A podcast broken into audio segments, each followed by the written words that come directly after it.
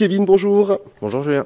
Kevin, on se retrouve en ce dimanche matin pour évoquer naturellement encore une fois la sortie de l'hiver, le début du printemps qui a traîné un petit peu arrivé ou en tout cas qui a été pluvieux dans, dans un premier temps, avec l'arrière-pensée aussi bien sûr de donner des conseils un petit peu matériels à, à nos auditeurs.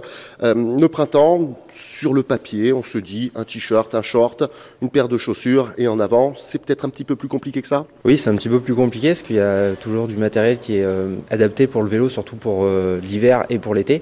Donc euh, tout ce qui est euh, cuissard, maillot de vélo, chaussettes exprès pour le, pour le vélo. Il faut bien penser à, faire l'investissement sur ce matériel-là pour être tranquille sur le, les sorties, éviter les frottements et tout ça. Sur le vélo en lui-même, on sait que l'hiver, on, attire beaucoup l'attention sur euh, la visibilité, euh, les petites plaques réfléchissantes, les luminaires, bien sûr, pour, pour se montrer. Au printemps, est-ce que là aussi, il y, a, quelques outils un petit peu spécifiques à préconiser? Ça peut être euh, la même chose, parce que du coup, euh, c'est vrai que les, les, voitures, des fois, font pas spécialement attention. Donc, au pire, mettre des petits éclairages rouges à l'arrière qui clignotent, c'est beaucoup plus visible euh, en journée. Donc, ça se sert en hiver comme en été, donc autant le garder. Le vélo électrique, on sait qu'il est de plus en plus pratiqué, ce, ce, vélo électrique. Là aussi, on a vu avec Jean-Philippe pendant l'hiver qu'il y avait des spécificités à prendre en compte, bien sûr, pour bien l'entretenir.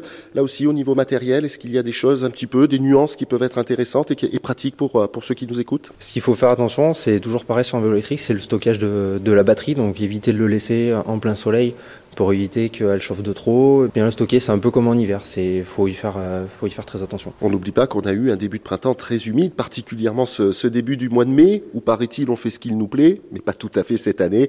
Est-ce que là aussi, l'humidité qu'on peut avoir sur ces sorties demande un, un, entretien spécifique au niveau de la batterie, ou est-ce que vraiment tout est bien protégé? C'est assez bien protégé, donc il euh, n'y a pas, y a pas d'entretien supplémentaire à faire euh, par rapport à l'hiver, donc euh, bien, bien, la, bien la sécher s'il y a, y a de l'humidité, choses comme ça, et et euh, tout est bon. Et le dernier détail, on le précise encore une fois, le conseil de professionnels naturellement pour pouvoir accompagner la pratique, c'est toujours très très important. Vous en êtes l'exemple vivant ici à Mondo Vélo.